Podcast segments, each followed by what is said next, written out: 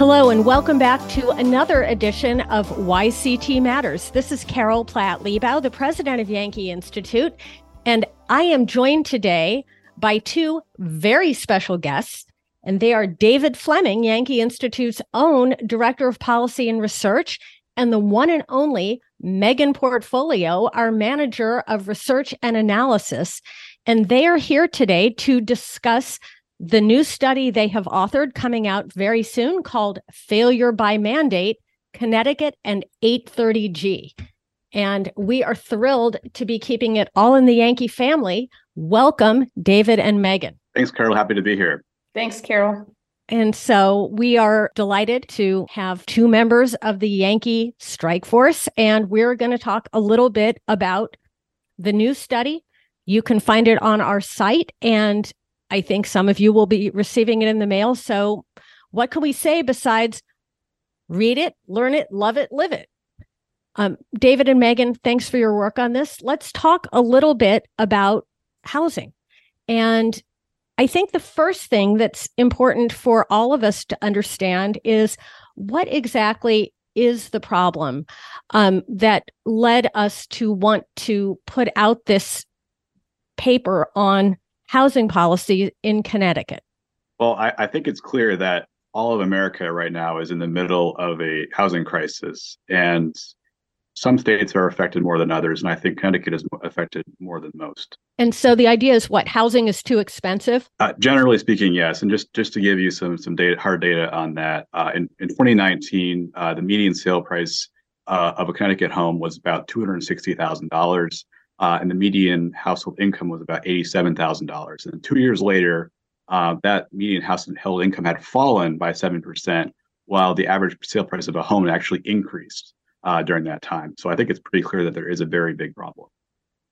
And, you know, we know that some of the, the sort of beginning of this was in the 1970s, uh, which, you know, was a decade, Meghan, notwithstanding your love of disco, uh, a lot of bad stuff blossomed. I mean, you know, disco music, polyester clothing, a lot of issues. We had some of this um, with this idea that there was too much growth and too much um, you know too much of it too fast it seems like in new york there were some physical constraints building out because there was a certain amount of density because of commute times into the city and then in los angeles you have the mountains which you know also pose certain physical constraints. In other places, you just had a sort of feeling that there shouldn't be what so much density and certain zoning constraints, physical constraints uh, sprang up. Why did we get into this problem? Well, I, I would say that uh, well, Meg actually did some of the, the research on this, but uh, j- just the, the, just general understanding uh, was that there was this idea that we that America was was growing too quickly uh, in terms of urban uh, in terms of sprawl and in terms of suburbs, and we we had to have some uh, oversight from either at the state level or the or the national level uh, in terms of making sure that didn't get didn't get out of control uh, in terms of where the where the housing was coming from and where where it was going to be placed. So obviously, you know, these ch- uh, Connecticut was not immune from these challenges. And I mean, neither was anyone else in America. And so what happened after that? Well, because the state of Connecticut is knows how to solve every single problem in the world. Um, back in the late 80s, Governor O'Neill put together a, a commission. He called it the Blue Ribbon Commission, and they were tasked with figuring out um, or doing a study on affordability and come up with strategies to, to tackle that issue. So we, we've done this exercise decades ago and we've made no movement. We've made no movement toward making our housing more affordable. Correct. But in our efforts, we had this blue ribbon commission and they came up with the 830G mandate. Am I correct? Oh, yes. They came up with the mandate and they also came up with really the only solution to solve the problem is to just throw a ton of money at the situation. Okay, but we don't want to get ahead of ourselves because we know our listeners are waiting with bated breath to have us walk through this whole thing. So, you know, like we we don't want spoilers, just like in an action movie. No spoilers. But first, let's tell everybody who doesn't already know about 830G. Drum roll. Who's going to take this one? Don't everyone fight. Okay. David. So 830G was really the attempt by Connecticut state government to really uh, Im- implement a, a mandate over all Connecticut's 169 towns to take control of, of that, the, what had previously been only a local responsibility and put it into under state hands. And I would say that it was uh, it was not much of a success at all. Okay, and so 830G was dealing with low income housing. Is that correct? Yes, the idea of, of affordable housing is somewhat of a, of a misnomer because in many in many towns across the state, uh, there there is uh, plenty of affordable housing. It's just that the state doesn't con- doesn't consider it affordable because it's not deed restricted, in, in which the homeowner or the the uh, landlord uh, is forced to uh, have a restriction in terms of what the rent that they can rent out that affordable home for. This is a little ridiculous. I just want to mark this. Yes, and it, they don't include anything. It's not anything that's affordable. It's only like what the government tells you is affordable. Like um, it has to be like a government funded project, or as David said, deed restricted. So if I decided to build an in law apartment on my my land, and I want to charge an affordable rent for it, that's not going to count in the in, in the in the, the the data for affordable housing. So the state won't even count it. So theoretically, half a town could have properties renting that low income people could afford to rent. But if it isn't in the deed or it otherwise doesn't qualify under the certain specifications set out in 830G, it wouldn't count toward what is considered affordable housing. And the government's actually been, the state's been toying with um, doing like a, a, stick and a carrot thing. If, if if you don't have the affordable housing, they want to they want to punish these municipalities. So they may actually have a stock of affordable housing, but it doesn't count. And the government has floated ideas of punishing them with, with withholding infrastructure funds and other types of you know funds to the town. So they're actually you know certain towns could meet the requirements theoretically, but on paper they don't, and then they will be punished. Okay, well, that just makes all the sense in the world, doesn't it? Okay, so so let's talk about inclusionary zoning because that sounds so nice. Because we all want to be inclusive. I mean, we do, but in theory is not the same as practice. So, what is inclusionary zoning, David, and um, why is it a failed model? Well, when I first started researching 830G, I was banging my head against the wall trying to understand the whole process and all the ins and outs, which is, it would really take about 12 lawyers to, I think, figure out the entire thing and be able to explain it thoroughly. But I'm not going to do that today. I, I just, I, when, when, I guess the breakthrough came when I was looking into other uh, housing models across other states and realizing that Connecticut had basically just seen uh, several of these models that were adopted in the 1970s and decided, hey, that, that looks like something that we might we might want to do, despite not seeing a a record of success. Uh, they, they, the earliest of these of these uh, models it was adopted in New, in New Jersey in 1975, uh, and Connecticut 14 years later, uh, despite any evidence uh, to the contrary, they t- decided to emulate this policy. So it wasn't it wasn't a unique model for Connecticut that was carefully tailored. It was it was more or less just oh let's see what New Jersey is doing and let's let's make that our own. Oh, so kind of like when, we do with California and the environmental laws. Exactly. Yes, we we we copy we copy other other states and, and see where it goes from there. Uh, so it, once you once it's clear that you're just taking this model that doesn't really have much evidence in support of it, it's not it's not really much of a question of whether or not it's going to work. It's when it's going to fail. And I think we're we, in this decade, in the past ten years, we're really seeing that it is failing really hard.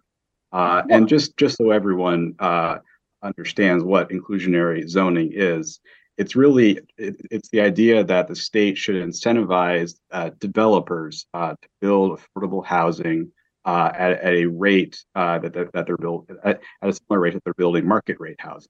Uh, and then so basically these two these two markets uh, develop in conjunction with each other, but in many ways they, they both cause the housing crisis because there is this this path of severely um, uh, rent controlled uh, housing, while at the same time the price of a market rate house uh, goes up because the developer has to make a profit because they're they're selling or renting out these homes that aren't turning a profit. So you guys are the policy wonks. Step in here and correct me if I get it wrong. But in essence, it distorts uh, the housing market um, because being rational economic actors, uh, big people who nothing wrong with this get into building housing because they want to earn a living, they want to make a profit, they want to do well in life.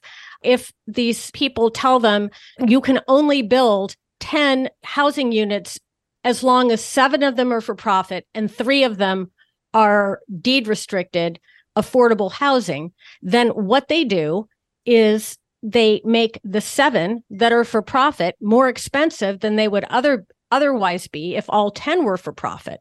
And so as a result, the seven that are for profit are more expensive than they would otherwise be because they have to wring the same profit out of seven that they would otherwise be getting out of 10. Is that correct? Exactly. And it's really uh, in terms of it, it, it impacts the entire housing market but it really impacts most severely those uh, those homes that are uh, for the middle income and lower income households. It's really not so much you know that the people who are buying mansions.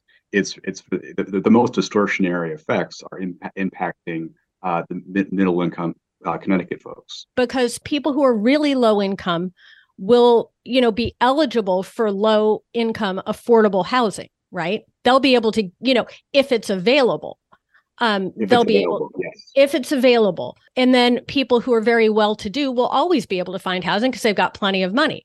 It's the people in the middle because now the seven housing units of the 10 we were talking about are going to be more expensive than they otherwise would have been. And yet the people in the middle don't qualify for the affordable housing so they're just in a mess altogether and then because there's no guarantee that the low income house households are going to be able to find housing right away because this 30% number or whatever number it is that the people have just laid out is probably not enough. And because market principles have been ruled out, which tend to solve a lot of these problems, they're out of luck too, right? So there really isn't an adequate supply for them. So everybody's in a mess. There's not enough housing for how affordable. The middle's been priced out, and the only people who are left who can get along are the people on the high end who can always get along. But even for them, it's more expensive than it would otherwise be. So, what is this even solved? Exactly. Okay. So, obviously, the state needs to look into doing some things differently as it moves forward. Meghan, can you tell us a few of the things that reformers should consider? First thing I'd like to see the state do is actually do something helpful. Um, one of the problems with the housing is the, just the cost to develop and and build. Um, about almost 25% of the cost is due to like burdensome and costly regulations imposed by the state. I'd like to see them conduct an audit on every single one of these regulations. Do we need it? What's it cost? And if if we don't need it let, let's let's cut these regulations down. You know obviously i don't want to see anything that would affect safety but there's things in there that you you require you know the developers to do and it's costing them you know $90,000 per every you know house so I like to see them, you know, clean up the the regulations. The towns could also help help with this also, um, especially if they have sewer and water already built. Um, those are like prime locations for fourplexes, which should just be allowed as right. Like if you if you already have the infrastructure there, why not build there? And and you can tell the builders. I mean, you can tell them what you want built. I mean, you don't have to have some ugly monstrosity built there. You can have it fit in with the with the neighborhood. And then that would also be um, a lot better for the environment. Uh, so the environmentalists will be happy with that. Yes. And then, as I mentioned earlier, um, if I want to build my in law apartment on my land, that should count. Like it, that should be encouraged. I mean, wh- why the town should allow you, as long as, I mean, I don't build like a mid rise in your backyard, but if you could have like a nice, cute cottage that you can rent out or even sell, why not? Why not let them do that? Why not let people utilize the land the way they want to use it? And then we've got a lot, we've got a whole bunch of mixed use properties out there. Um, a lot of retail, like retail, unfortunately, is dying. I mean, we could utilize a lot of like the malls or in vacant commercial areas, rezone it, and that would be a great area. You've got parking, you've got the infrastructure there, you've got your water, electrical. I mean, there's things that the towns can do at their level at their level to help with this.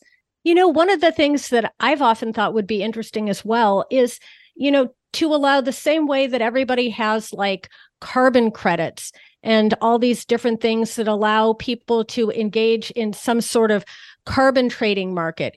It would be interesting if, for example, one town has affordable housing or wants to invest in more affordable housing and a nearby small town wants to go ahead and pay to let another nearby town develop affordable housing to take care of its affordable housing responsibility.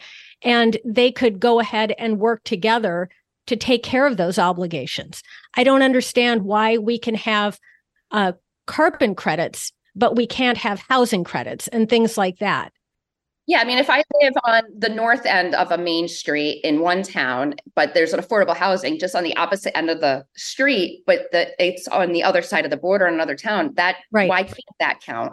Right. And I mean, why can't the housing authority? So the housing authority had an issue. I think the Hearst papers reported this. Half the housing vouchers that are issued aren't even used. So they're literally not being used because one of the problems is they're not mobile. Like maybe if I have win what they call it winning the lottery, if I win the lottery for a housing voucher in Bristol, make that more portable so that they right. can use it elsewhere. Because other we're just literally throwing this in the garbage. You know just some more flexibility it seems to me would go a long way in addressing some of these problems. And then finally um, one of the things that it seems to me um, would take the debate a, a long way is allowing everyone to be heard and making sure that we make it clear that if there is any kind of discrimination based on protected characteristics, it is prosecuted to the full extent of the law. There is no place for that in any town in Connecticut, in any place in Connecticut. It's illegal, it's immoral, it's wrong. Um, but you know, just deliberately bringing those issues to the table in an effort to make people afraid to discuss ideas, to be innovative, um, it seems to me is counterproductive, and we ought to try and get away from that in these and discussions. it's disingenuous. I mean, it, it's gotten to the point where one side is one side will come up with a good idea, and the other side doesn't want to accept that idea because it came from that side. Like put, making it seem like the towns and the cities don't want people because of either income or um, racial or other kind of characteristics. It, it's just bogus. It's not what's going on. Um, and so, you know, it seems to me that the smartest way to do this is for the states to allow people of goodwill in the towns to take their best shot at working these issues out because local is always best. Every citizen's voice is proportionately the largest, the closest to home. That's why you always are best advised to solve as many issues as you can at the unit of government that is the closest to you. That's where people are the most accountable, and that's where you have the biggest voice.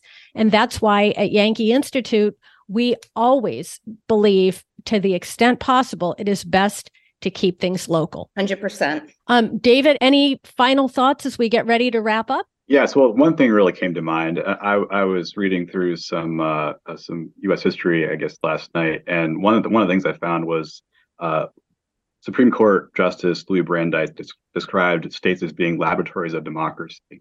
And I guess that term really kind of stuck with me today, and especially as it relates to this study. In terms, of, I think that every one of Connecticut's 169 towns can, in some ways, be a laboratory of housing, and and that if if something works in one town, the other towns will notice. And if they're not uh, mandated by the state to ignore the, the best solutions, then they can really adopt the best policies. And I think that going forward, that's what we should think about. Well, I think that is a wonderful uh, way to end. A little historical allusion there, and let it be noted um, to our friends and podcast listeners that that is how Yankee Institute's director of policy and research spends his free time in the evenings. It is reading American history. You are getting high value for your partnership with Yankee Institute. And Meghan Portfolio, listen for her uh, on radio, television, media, everywhere, along with our resident historian, David Flemming. And they are the authors of Yankee Institute's most recent study taking on uh, housing in Connecticut and mentioning some constructive and much needed solutions. That is Failure by Mandate, Connecticut and 830G. You can find that on Yankee Institute's website, which is chock full of amazing content. You should be checking on it all the time. yankeeinstitute.org. And um, will be appearing in your mailbox as well. So please stay tuned for that look for David's various uh, pieces of writing, and of course, the Hartford Portfolio, uh, which comes out of Meghan Hartford Portfolio every Friday afternoon. As always, we are grateful to you for listening to YCT Matters. This is Carol Platt Liebau, president of Yankee Institute. We'll talk with you next time.